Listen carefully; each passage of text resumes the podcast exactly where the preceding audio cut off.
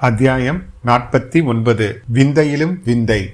குந்தவை பிராட்டி வந்தியத்தேவன் நீட்டிய ஓலையை பெற்றுக்கொண்டு படித்தாள். அதுவரையில் நெறிந்த புருவங்களுடன் சுருங்கியிருந்த அவள் முகம் இப்பொழுது மலர்ந்து பிரகாசித்தது. வல்லவரையனை நிமிர்ந்து நோக்கி ஓலையை கொடுத்து விட்டீர். இனி என்ன செய்வதாக உத்தேசம்? தங்களிடம் ஓலையை கொடுத்ததுடன் என் வேலையும் முடிந்துவிட்டது. இனி நான் ஊருக்கு திரும்ப வேண்டியதுதான். உமது வேலை முடியவில்லை. இப்போதுதான் ஆரம்பமாகி இருக்கிறது தாங்கள் சொல்வது ஒன்றும் விளங்கவில்லை தேவி. உம்மிடம் அந்தரங்கமான வேலை எதையும் நம்பி ஒப்புவிக்கலாம் என்று இதில் இளவரசர் எழுதியிருக்கிறாரே. அதன்படி நீர் நடந்து கொள்ளப் போவதில்லையா? இளவரசரிடம் அவ்விதம் ஒப்புக்கொண்டுதான் வந்தேன். ஆனால் என்னை நம்பி முக்கியமான வேலை எதுவும் ஒப்பிக்க வேண்டாம். தங்களை ரொம்பவும் கேட்டுக்கொள்கிறேன். உமது கோரிக்கை எனக்கு விளங்கவில்லை. ஒன்றை ஒப்புக்கொண்ட பிறகு பின்வாங்குவதுதான் வானர் குலத்தின் மரபா? பழம்பெருமை பேசுவது வானர் குலத்தில் மரபு அன்று. ஒப்புக்கொண்டு பின்வாங்குவதும் வானர் குலத்து மரபு அன்று. பின்னர் ஏன் தயக்கம்? பெண் குலத்தின் பேரில் கொண்ட வெறுப்பா? அல்லது என்னை கண்டால் பிடிக்கவில்லையா? ஆஹா இது என்ன கேள்வி? கடலுக்கு சந்திரனை பிடிக்காமல் போகுமா? பிடிக்கவில்லை என்றால் ஆயிரம் அலை கைகளையும் நீட்டி பூரண சந்திரனை ஏன் தாவி பிடிக்க முயல்கிறது?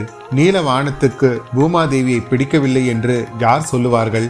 பிடிக்காது போனால் இரவெல்லாம் ஆயிரம் ஆயிரம் நட்சத்திர கண்களினால் இந்த பூமியை உற்று உற்று பார்த்து ஏன் பூரித்துக் கொண்டிருக்கிறது? மேகத்துக்கு மின்னலை பிடிக்காதிருக்குமா? பிடிக்கவில்லை என்றால் தன்னை பிளந்து கொண்டு பாய்ந்தோடு மின்னலை அப்படியே இருகத் தழுவி மார்போடு அணைத்துக் கொள்கிறது. வண்டுக்கு மலர் பிடிப்பதில்லை என்பது உண்டோ? அங்கடமானால் ஏன் ஓயாமல் மலரை சுற்றி வட்டமிட்டு மதிமயங்கி விழுகிறது? விட்டல் பூச்சிக்கு விளக்கை பிடிக்கவில்லை என்றால் யாரேனும் நம்புவார்களா? அவ்வாறெனில் ஏன் அந்த விளக்கின் ஒளியில் விழுந்து விழுந்து உயிரை விடுகிறது? தேவி நல்ல கேள்வி கேட்டீர். தங்களை எனக்கு பிடிக்கவில்லை என்றால் தங்களது கடைக்கண் பார்வை என்னை ஏன் இப்படி திகைக்க வைக்கிறது? தங்களின் இதழ்களின் ஓரத்தில் விளையாடும் இளநகை என்னை ஏன் இவ்விதம் சித்தப்பிரமை கொள்ள செய்கிறது? இவ்வளவு எண்ணங்களும் வந்தியத்தேவனுடைய உள்ளத்தில் தோன்றின. ஆனால் நாவினில் சொல்ல கூடவில்லை. ஐயா என்னுடைய கேள்விக்கு மறுமொழி சொல்லவில்லையே. வானர் குலத்தில் பிறந்த வீர புருஷன் கேவலம் ஒரு பெண்ணின் ஏவலை செய்வதா என்று தயக்கமா? இளவரசர் உங்களிடம் இந்த ஓலையை கொடுத்தபோது இதில் எழுதியிருப்பதை பற்றி சொல்லவில்லையா? தேவி இளவரசர் விருப்பத்தை நன்கு தெரிந்து கொண்டுதான் புறப்பட்டு வந்தேன். ஆனால் நல்ல வேளையில் என் யாத்திரையை தொடங்கவில்லை என தோன்றுகிறது. ஆகையால் வழியெல்லாம் விரோதிகளை சம்பாதித்துக் கொண்டு வந்தேன். உற்ற நண்பனையும் பகைவனாக்கி கொண்டேன் நாலாபுரத்திலும் பகைவர்கள் என்னை தேடிக் கொண்டிருக்கிறார்கள். இந்த நிலையில் தாங்கள் இடும் பணியை நான் நிறைவேற்றுவதாக எப்படி உறுதி சொல்ல முடியும்? இதனால் தான் தயங்குகிறேன். என்னால் தங்கள் காரியம் கெட்டுப்போக கூடாதல்லவா? யார் யார் அந்த பகைவர்கள்? பழுவேட்டரையர்கள் என்னை வேட்டையாடி பிடிக்க நாலாபுரமும் ஆட்களை ஏவி விட்டிருக்கிறார்கள் என் உயிர் நண்பனாய் இருந்த கந்தமாறன் நான் அவனை முதுகில் குத்தி கொல்ல முயன்றதாக எண்ணிக்கொண்டிருக்கிறான் ஆழ்வார்க்கடியான் என்னும் வீர வைஷ்ணவ வேஷதாரி என்னை தொடர்ந்து கொண்டிருக்கிறான். பழுவூர் இளையராணி நந்தினி தேவி என் மீது ஒரு மந்திரவாதியை ஏவி விட்டிருக்கிறாள். எந்த நிமிஷத்தில் யாரிடம் நான் அகப்பட்டு கொள்வேனோ தெரியாது. வெள்ளத்திலிருந்து கரையேறி தப்பிய அன்றிரவு மந்திரவாதியுடன் நேர்ந்த அனுபவம் வந்தியத்தேவனுக்கு நினைவு வந்தது. பகலில் பிரயாணம் செய்வதன் அபாயத்தை எண்ணி மூங்கில் காடுகளிலும் வாழைத்தோப்புகளிலும் அவன் பொழுதுபோக்கினான். இரவில் நதிக்கரையோடு வந்து நின்றான். வெகு தூரம் நடந்து கலைத்து இரவு மூன்றாம் ஜாமத்தில் ஒரு பாழடைந்த பழைய மண்டபத்தை அடைந்தான். வெளியில் நிலாமதியம் பட்டப்பகல் போலவே பிரகாசித்துக் கொண்டிருந்தது. மண்டபத்துக்குள்ளேயும் சிறிது தூரம் நிலா வெளிச்சம் புகுந்து பிரகாசப்படுத்திக் கொண்டிருந்தது. வெளிச்சமாய் இருந்த பகுதியை கடந்து இருளடைந்த பகுதிக்கு சென்று வந்தியத்தேவன் படுத்துக்கொண்டான் கண்ணை சுற்றி கொண்டு தூக்கம் வந்த சமயத்தில் வெகு சமீபத்திலிருந்து ஆந்தையின் அகோரமான குரல் வந்தது. பழுவூர் இளையராணியுடன் லதா மண்டபத்தில் பேசிக் கொண்டிருந்த போது அதே மாதிரி ஆந்தை குரல் கேட்டது அவனுக்கு நினைவு வந்து திடுக்கிட்டு எழுந்தான். உள்ளே இருட்டின் பகுதியிலிருந்து ஒரு சிறிய ஒளி பொட்டுக்கள் அவனை வந்து நோக்கின. வெளியிலே போய்விடலாம் என்று எண்ணி இரண்டு அடி நடந்தான். வெளியிலிருந்து யாரோ உள்ளே வரும் காலடி சத்தம் கேட்டது. இடிந்து விழுந்து கரடு முரடாய் இருந்த தூண் ஒன்றை பிடித்துக்கொண்டு அதன் மறைவில் நின்றான். வெளியிலிருந்து வந்தவன் முகம் நிலா வெளிச்சத்தில் கொஞ்சம் தெரிந்தது. பழுவூர் ராணியை பார்க்க வந்த மந்திரவாதிதான் அவன் என்பதை தெரிந்து கொண்டான். மந்திரவாதி அந்த தூணை நோக்கியே வந்தான். தான் அவ்விடம் மறைந்திருப்பது அவனுக்கு தெரியாது என்றும் தன்னை கவனியாமல் மண்டபத்துக்குள்ளே போய்விடுவான் என்றும் வந்தியத்தேவன் நினைத்தான்.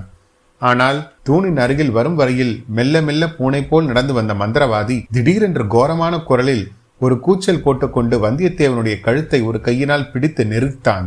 எடு அந்த பனை இலைச்சனை மோதிரத்தை கொடு அதை என்னிடம் கொடுக்காவிட்டால் உன் கழுத்தை நெறித்து கொன்று விடுவேன் என்று கத்தினான்.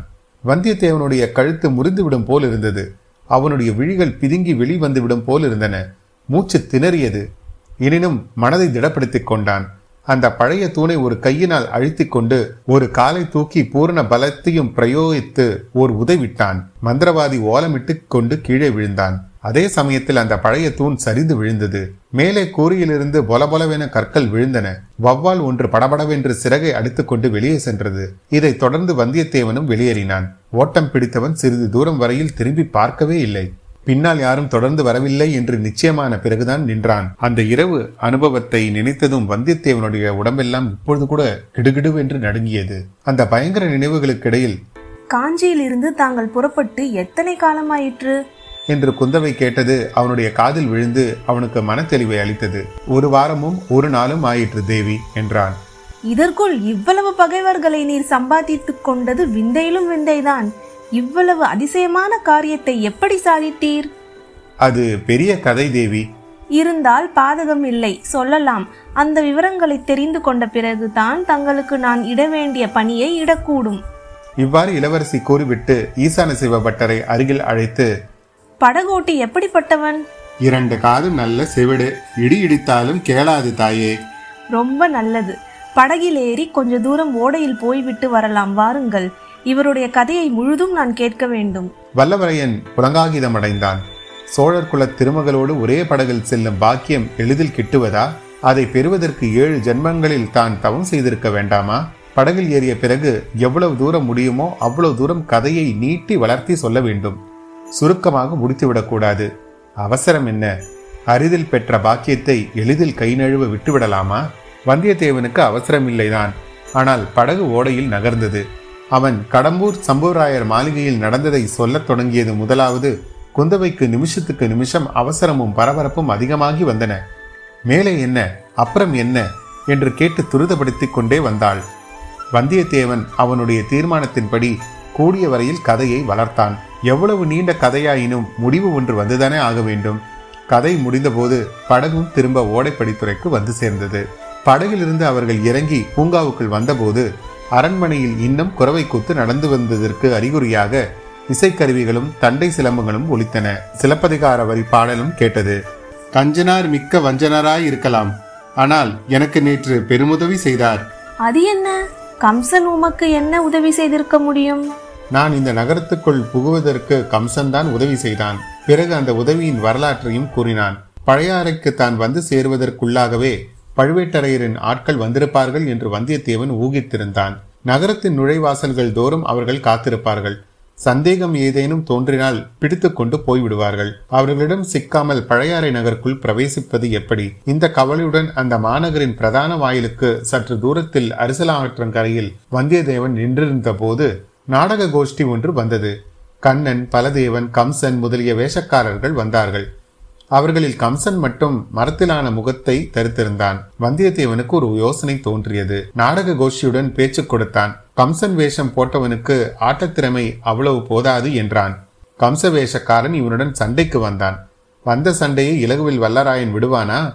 உன்னை விட நான் நன்றாக ஆடுவேன் பார்க்கிறாயா? என்று சொல்லி முகமூடியை பலவந்தமாக பிடுங்கி வைத்துக்கொண்டு ஆடினான். அச்சமயம் அவனுடைய ஆரவார தடபுடல்களை பார்த்தவர்கள் அவனை மெச்சினார்கள். அவன் ஆடியதுதான் அதிக பொருத்தமாய் இருந்தது என்றும் சொன்னார்கள். கம்சவேஷக்காரன் கோபித்துக் கொண்டு போய்விட்டான். அவன் போனால் போகட்டும். நானே உங்களுடன் நகரத்துக்குள் வந்து ஆடுகிறேன் என்றான் வந்தியத்தேவன். நாடக கோஷ்டியினர் மகிழ்ச்சியுடன் அவனை தங்களுடன் சேர்த்து கொண்டு சென்றார்கள். பழையாறை வீதிகளில் ஆட்டம் பாட்டமெல்லாம் முடிந்த பிறகு வந்தியத்தேவன் ஆதித்த கரிகாலர் சொல்லி அனுப்பியபடி வடமேற்றலி ஆலயத்துக்கு சென்று ஈசான பட்டரை சந்தித்து பேசினான். அவர் அவனை கோயிலை சுற்றியிருந்த சமணர் முழையில் இருக்க செய்து இளவரசி குந்தவை பிராட்டியிடம் முன்னால் தெரிவித்துவிட்டு ஓடை வழியாக அழைத்து வந்தார். இந்த விவரங்களை கேட்ட இளவரசி வந்தியத்தேவனை வேப்பினால் மலர்ந்த கண்களை கொண்டு பார்த்து வெற்றி தெய்வமாகிய கொற்றவையின் கருணை இந்த சோழர் குலத்துக்கு பரிபூரணமாக இருக்கிறது. ஆகையினாலேதான் இந்த சங்கடமான நிலைமையில் தங்களை எனக்கு உதவியாக தேவி அனுப்பி வைத்திருக்கிறாள். அரசி இன்னும் தாங்கள் எவ்வித பணியும் எனக்கு இடவில்லையே. என் பூரண ஆற்றலை காட்டக்கூடிய சமயம் இன்னும் கிட்டவில்லையே என்றான் வல்லவரையன். அதை பற்றி கவலை வேண்டாம். இதுகாரும் தமக்கு நேர்ந்திருக்கும் அபாயங்கள் எல்லாம் ஒன்றுமில்லை என்று சொல்லக்கூடிய அளவு அபாயம் நிறைந்த வேலையை தரப்போகிறேன். வந்தியத்தேவன் உள்ளம் பொங்கி உடல் பூரித்து நின்றான். அந்த பெண்ணரசியிடும் பணியை நிறைவேற்றுவதற்காக ஏழு கடல்களை கடந்து செல்லவும் ஆயிரம் சிங்கங்களுடன் ஆயுதம் இன்றி போர் செய்யவும் மேரு பர்வத்தின் உச்சியில் ஏறி விண்மீன்களை கையினால் பறித்து கொண்டு வரவும் அவன் சித்தமாய் இருந்தான் அரண்மனை நந்தவனத்தின் மத்தியில் பளிங்களால் ஆன வசந்த மண்டபம் ஒன்று இருந்தது. அதை நோக்கி குந்தவை நடந்தாள். பட்டரும் வந்தியத்தேவனும் இளவரசியை தொடர்ந்து சென்றார்கள். மண்டபத்துக்குள்ளிருந்த மணிமாடம் ஒன்றிலிருந்து குந்தவை ஒரு சிறிய பனை ஓலை துணுக்கையும் தங்கப்பிடி அமை எழுத்தாணியையும் எடுத்தாள். ஓலை துணுக்கில் பின்வருமாறு எழுதினார். பொன்னியின் செல்வ இந்த ஓலை கண்டதும் உடனே புறப்பட்டு வரவும். விவரங்கள் இது கொண்டு வருகிறவர் சொல்லுவார். இவரை பூரணமாக நம்பலாம். இவ்விதம் எழுதி அடியில் ஆத்தி இலை போன்ற சிறிய சித்திரம் ஒன்று வரைந்தாள். சிறிதும் தாமதியாமல் இந்த ஓலையை எடுத்துக்கொண்டு ஈழ நாட்டுக்கு செல்ல வேண்டும். இளவரசர் அருள்மொழிவர்மரிடம் கொடுத்து அவரை கையோடு அழைத்து வர வேண்டும். வந்தியத்தேவன் ஆனந்தத்தின் அலைகளினால் மோதப்பட்டு தத்தளித்தான். நெடுநாளாக அவன் கொண்டிருந்த மனோரதங்களில் ஒன்று நிறைவேறிவிட்டது. சோழர்குல விளக்கான இளைய பிராட்டியை சந்தித்தாகிவிட்டது. அவர் மூலமாகவே இரண்டாவது மனோரதமும் நிறைவேறப் போகிறது. இளவரசர் அருள்மொழிவர்மரை சந்திக்கும் பேறு கிடைக்கப் போகிறது. தேவி என் மனதுக்குகுந்த பணியையே தருகிறீர்கள். ஓலையை எடுத்துக்கொண்டு இப்போதே புறப்படுகிறேன் என்று சொல்லி ஓலையை பெற்றுக்கொள்வதற்காக வலக்கரத்தை நீட்டினான். குந்தவை ஓலையை அவனிடம் கொடுத்தபோது காந்தல் மலரையொத்த அவளுடைய விரல்கள் வந்தியத்தேவனுடைய அதிர்ஷ்ட கையை தொட்டன. அவனுடைய மெய் சிலிர்த்தது நெஞ்சு வெடித்துவிடும் போல் இருந்தது. ஆயிரம் பதினாறாயிரம் பட்டாம்பூச்சிகள் அவன் முன்னால் இறகுகளை அடித்துக்கொண்டு பறந்தன. ஆயிரம் பதினாறாயிரம் குயில்கள் ஒன்று சேர்ந்து இன்னிசை பாடின. மலைமலையான வண்ண மலர்கள் குவியல்கள் அவன் மீது விழுந்து நாலா பக்கமும் சிதறின. இந்த நிலையில் வந்தியத்தேவன் தலை நிமிர்ந்து குந்தவை தேவியை பார்த்தான். என்னவெல்லாமோ சொல்ல வேணும் என்று அவனுடைய உள்ளம் பொங்கியது. ஆனால் அதை சொல்லும் சக்தி உயிரற்ற வெறும் வார்த்தைகளுக்கு ஏது. சொல்ல வேண்டியது எல்லாம் அவனுடைய கண்களே சொல்லிவிட்டன. அச்சமயம் வந்தியத்தேவனுடைய கண்கள் புனைந்துரைத்த கவிதைகளுக்கிணையான காதற் கவிதைகளை காளிதாசனும் புனைந்ததில்லை. முத்தொள்ளாயிரம் இயற்றிய பழந்தமிழ் கவிஞர்களும் இயற்றியதில்லை என்றால் வேறு என்ன சொல்ல வேண்டும்? வசந்த மண்டபத்துக்கு வெளியே எங்கேயோ சற்று தூரத்தில் காய்ந்த இலை சருகுகள் சலசலவென்று சப்தித்தன. ஈசான சிவபட்டர் தம் குரலை கனைத்து கொண்டார். வந்தியத்தேவன் இந்த உலகத்துக்கு வந்து சேர்ந்தான். அத்தியாயம் ஐம்பது. பராந்தகர் ஆதுர சாலை. மறுநாள் காலையில் சூரிய பகவான் உதயமாகி உலகத்தை ஒளிமயமாக செய்து கொண்டிருந்தார். சூரியனுடைய செங்கிரணங்கள் பழையாறை அரண்மனைகளின் பொற்கலசங்களின் மீது விழுந்து தகதகமாய் செய்து கொண்டிருந்தன. குந்தவை பிராட்டியின் மாளிகை முன்றிலில் அம்பாரி வைத்து அலங்காரம் செய்த மாபெரும் யானை ஒன்று வந்து நின்றது. குந்தவையும் வானதியும் மாளிகையின் உள்ளிருந்து வெளிவந்து மேடை படிகளின் மீது ஏறி யானையின் மேல் ஏறிக்கொண்டார்கள் படை வீடுகளுக்கு நடுவில் இருந்த பராந்தக சோழர் ஆதுர சாலையை நோக்கி யானை பூமி அதிரும்படி நடந்து சென்றது. யானை பாகன் அதன் அருகில் நடந்து அதன் நடைவேகத்தை குறைத்து அழைத்துச் சென்றான். யானையின் மணி ஓசையை கேட்டு நகரமாந்தர் தம் தம் வீடுகளுக்குள்ளே இருந்து விரைந்து வெளியே வந்து பார்த்தார்கள். பெண்ணரசிகள் இருவரையும் கண்டதும் அவர்கள் முகமலர்ந்து கைகூப்பி நின்று முகமன் செலுத்தினார்கள். மற்ற வீடுகளை கடந்து யானை படை வீடுகள் இருந்த நகரத்தின் பகுதியை அடைந்தது. அந்த வீதிகளின் தோற்றமே ஒரு தனி மாதிரியாகத்தான் இருந்தது. கொழுத்த சேவர் கோழிகள் ஒன்றை ஒன்று சண்டைக்காக தேடிக் கொண்டிருந்தன. வளைந்து சுருண்ட கொம்புகளுடைய ஆட்டுக்கடாக்கள் போருக்கு வருவோர் யாரேனும் உண்டோ? என்ற பாவனையுடன் அங்கும் இங்கும் பார்த்து கொண்டு நின்றன. ரோஷமிகுந்த வேட்டை நாய்களை தோல்வாரினாலும் மணிக்கயிர்களினாலும் வீட்டு வாசல் தூண்களில் பிணைத்திருந்தார்கள். சின்னஞ்சிறு பிள்ளைகள் கைகளில் மூங்கில் கழி பிடித்து ஒருவரோடு ஒருவர் சிலம்பம் விளையாடிக் கொண்டிருந்தார்கள். சிலம்பக் கழிகள் மோதிக்கொண்ட போது சடசடா படபடா என்ற ஓசைகள் எழுந்தன. வீடுகளின் திண்ணை சுவர்களிலே காவி கட்டிகளினால் விதவிதமான சித்திர காட்சிகள் வரையப்பட்டிருந்தன. பெரும்பாலும் அவை முருகப்பெருமானுடைய லீலைகளையும் சோழ மன்னர்களின் வாழ்க்கை வரலாறுகளையும் சித்தரித்தன. அவற்றில் யுத்த காட்சிகளே அதிகமாய் இருந்தன. முருகப்பெருமான் சூரபத்மனுடைய தலைகளை முளைக்க முளைக்க வெட்டி தள்ளிய காட்சியும் துர்கா பரமேஸ்வரி மகிஷாசுரனை வதம் செய்த காட்சியும் மிக பயங்கரமாக எழுதப்பட்டிருந்தன. தெல்லாறு தஞ்சை குடமூக்கு அரிசிலாறு திருப்புறம்பயம் வெல்லூர் தக்கோலம் சேவூர் முதலிய போர்க்களங்களில் சோழ நாட்டு வீரர்கள் நிகழ்த்திய அற்புத பராக்கிரம செயல்கள் திண்ணை சுவர்களில் தத்ரூபமாக காட்சியளித்தன. இந்த படைவீட்டு வீதிகளில் இளவரசிகள் ஏறியிருந்த யானை வந்ததும் ஒரே அல்லோல் கல்லோலமாயிற்று. சேவல்கள் இறகுகளை சடசடவென அடித்துக் கொண்டு பறந்து கூரை மீது உட்கார்ந்து கூவின. பிள்ளைகள் ஒருவரை ஒருவர் கூச்சலிட்டு அழைத்துக் கொண்டு ஓடினார்கள். அவரவர்களின் வீட்டு கதவுகளை தட்டி உள்ளே இருந்தவர்களுக்கு செய்தி அறிவித்தார்கள். படை வீட்டு வீதிகள் வழியாக யானை சென்றபோது வீட்டு வாசல் தோறும் பெண்களும் குழந்தைகளும் முதியோர்களும் நின்று இளைய பிராட்டி குந்தவை தேவி வாழ்க சுந்தர சோழரின் செல்வத் திருமகள் வாழ்க என்று வாழ்த்தி மகிழ்ந்தார்கள். அவர்கள் சிலர் யானையை தொடர்ந்து செல்லவும் ஆரம்பித்தார்கள். வரவர இக்கூட்டம் அதிகமாய் வந்தது. பலவித வாழ்த்தொழிகள் மூலமாக மகிழ்ச்சியை அவர்கள் வெளியிட்டுக் கொண்டு வந்தார்கள். அப்படை வீடுகளில் இலங்கைக்கு போர் புரிய சென்றிருந்த வீரர்களின் பெண்டு பிள்ளைகளும் பெற்றோர்களும் அச்சமயம் வசித்து வந்தார்கள் என்பதை முன்னமே குறிப்பிட்டிருக்கிறோம். அவர்களுடைய நலத்துக்காக ஒரு மருத்துவ சாலையை குந்தவை தன் சொந்த நில மானியங்களின் வருமானத்தை கொண்டு ஸ்தாபித்திருந்தாள். சோழகுலத்தினிடம் தம் முன்னோர்களை போற்றும் வழக்கம் சிறப்பாக இருந்து வந்தது. குந்தவையின் மூதாதைகளில் அவளுடைய பாட்டனாரின் தந்தையான முதற் பராந்தக சக்கரவர்த்தி மிக பிரசித்தி பெற்றவர். அவருடைய பெயர் விளங்கும்படி குந்தவை தேவி இந்த பராந்தக ஆதுர சாலையை ஸ்தாபித்து நடத்தி வந்தாள். அடிக்கடி அந்த வைத்திய சாலைக்கு வரும் வியாஜத்தை வைத்துக்கொண்டு போர் வீரர்களின் குடும்பத்தாருடைய சேமலாபங்களை பற்றி அவள் விசாரிப்பது வழக்கம். ஆதுர சாலைக்கு அருகில் வந்து சேர்ந்ததும் யானை நின்றது. முன்னங்கால்கள் முதலில் மடித்து பிறகு பின்னங்கால்களையும் மடித்து அது தரையில் படுத்துக் கொண்டது. பெண்ணரசிகள் இருவரும் யானை மேலிருந்து பூமியில் இறங்கினார்கள். யானை சிறிது நகர்ந்து அப்பால் சென்றதும் ஜனக்கூட்டம் முக்கியமாக பெண்கள் குழந்தைகளின் கூட்டம் தேவிமார்களை நெருங்கி சூழ்ந்து கொண்டது. ஆதுர சாலை உங்களுக்கெல்லாம் உபயோகமாய் இருக்கிறதல்லவா?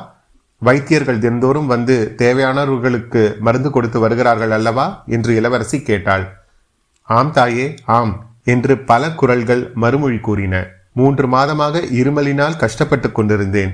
ஒரு வாரம் வைத்தியரிடம் மருந்து வாங்கி சாப்பிட்டதில் குணமாகிவிட்டது என்றால் ஒரு பெண்மணி. அம்மா என் மகன் மரத்தின் மேல் ஏறி விழுந்து காலை உடித்து கொண்டான்.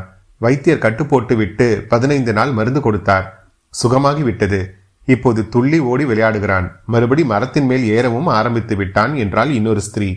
என் தாயாருக்கு கொஞ்ச காலமாக கண் மங்களடைந்து வந்தது. ஒரு மாதம் இந்த ஆதுர சாலைக்கு வந்து மருந்து போட்டுக்கொண்டு வந்தாள். இப்போது கண் அவளுக்கு நன்றாய் தெரிகிறது என்றால் இளம்பெண் ஒருத்தி.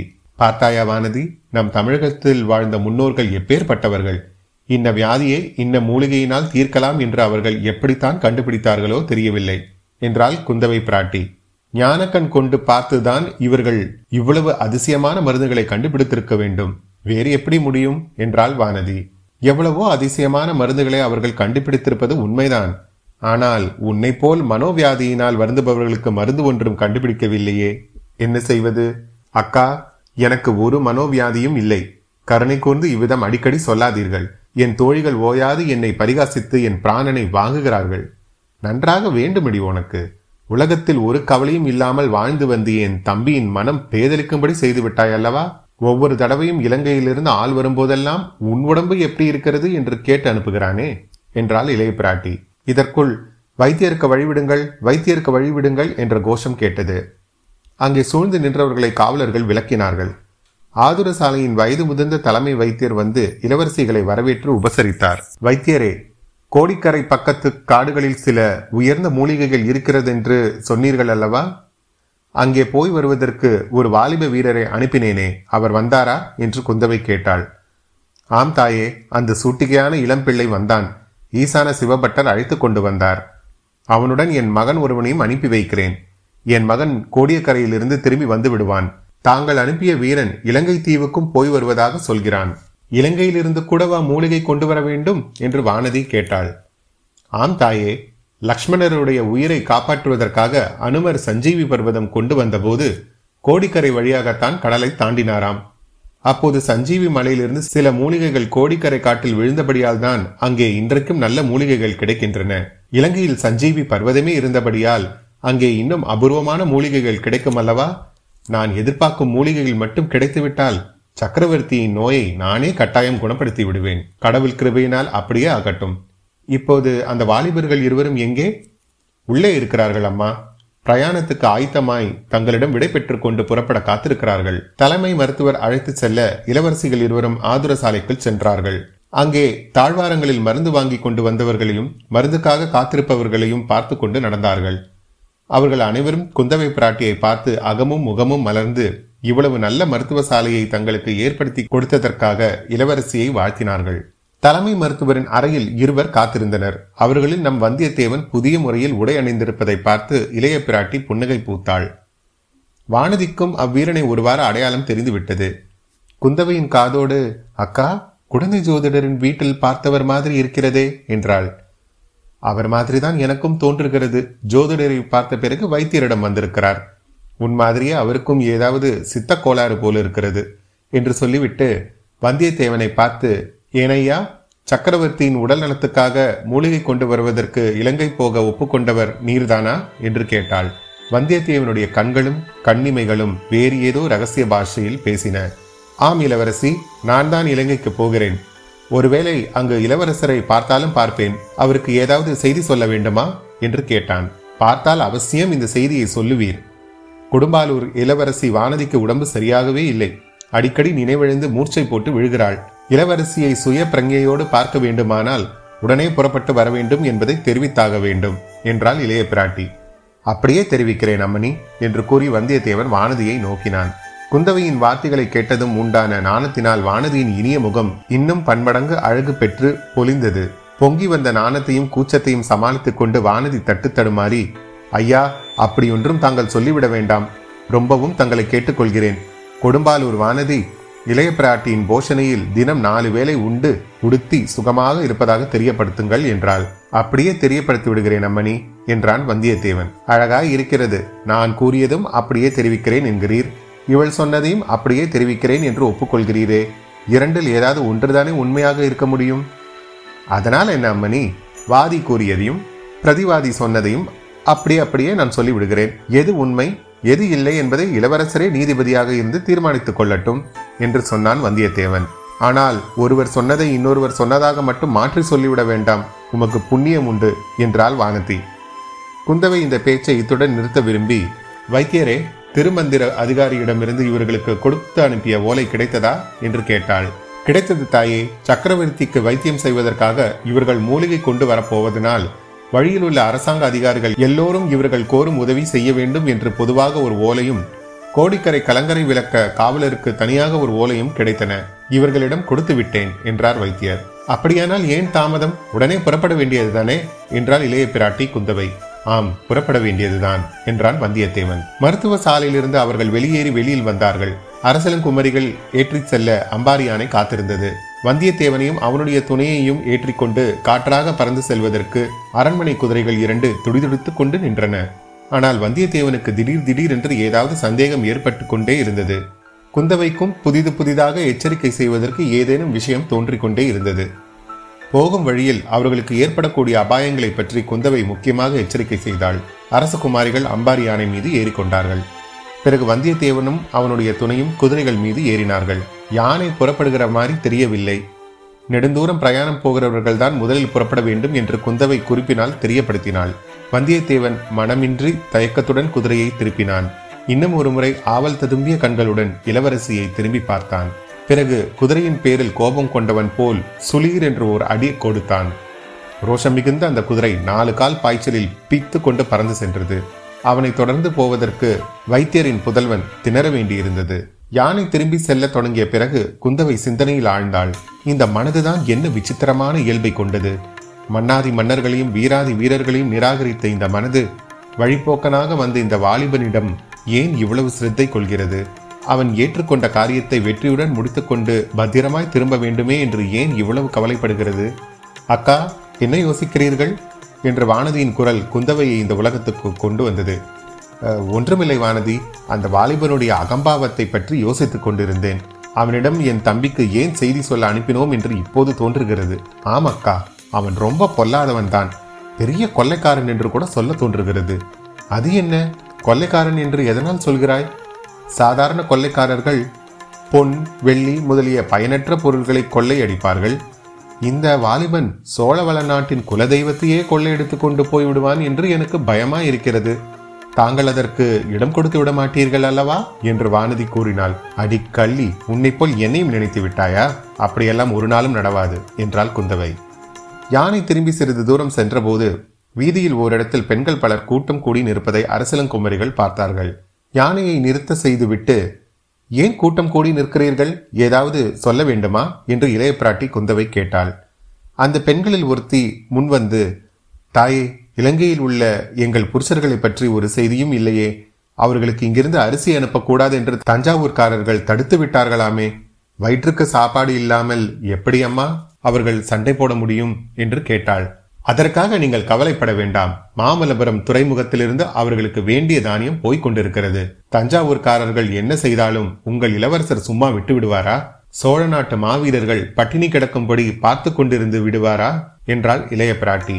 வேறு ஒரு சந்தர்ப்பமாய் இருந்தால் குந்தவை அங்கேயே இறங்கி அந்த பெண்களுக்கு மேலும் சமாதானம் சொல்லியிருப்பாள். இப்போது அவளுடைய மனம் வேறு விதமான சஞ்சலத்துக்கு உள்ளாகி இருந்தபடியால் தனிமையை விரும்பினாள். யானை அரண்மனையை நோக்கி சென்றது.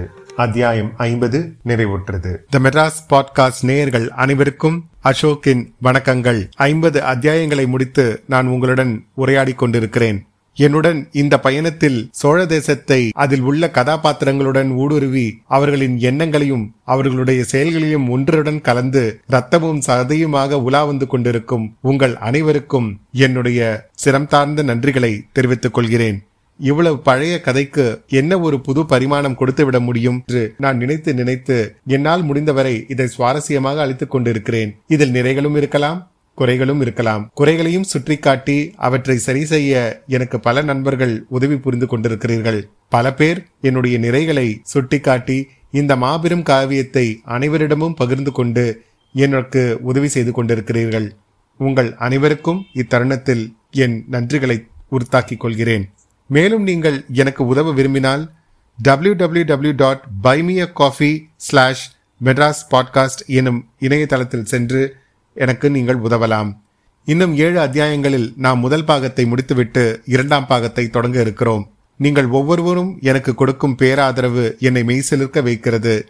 இந்த சோழ தேசத்தில் உங்களுடன் பயணம் கொள்வதில் நான் பெருமிதம் கொள்கிறேன். இன்னும் பல புதுமைகளுக்காக காத்திருங்கள். மீண்டும் உங்களை அடுத்த அத்தியாயத்தில் சந்திக்கும் வரை உங்களிடமிருந்து விடைபெறுவது உங்கள் அசோக். நன்றி வணக்கம்.